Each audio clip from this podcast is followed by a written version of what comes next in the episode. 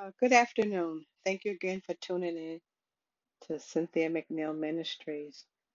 And today I just come to be a blessing because I want someone to know that you are important and that you are worth something and that you are the salt of the earth and you cannot lose your flavor. And that there's a purpose and a plan for you. You just have to continue to keep moving forward, not looking back. Don't put your hand to the plow and look back because then you're not fit for the kingdom of God. But moving forward Like Paul said in Philippians uh, chapter 3, verses, I believe it was 13, he says, I press towards the prize of the mark of the high calling in Christ Jesus.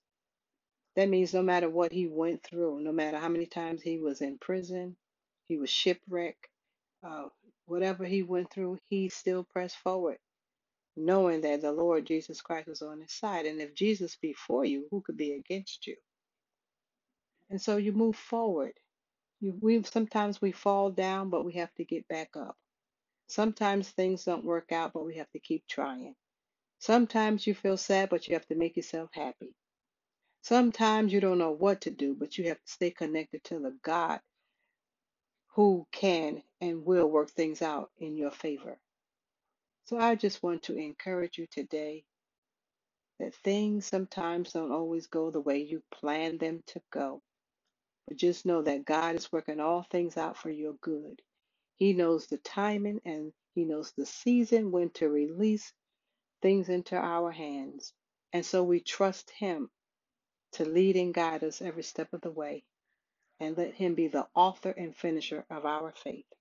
And so I encourage you today to keep moving. You are somebody in God. You are fearfully and wonderfully made, and you're the apple of His eye. So continue to move forward. And remember that I love you with the love of the Lord, and there's nothing too hard or too difficult for God.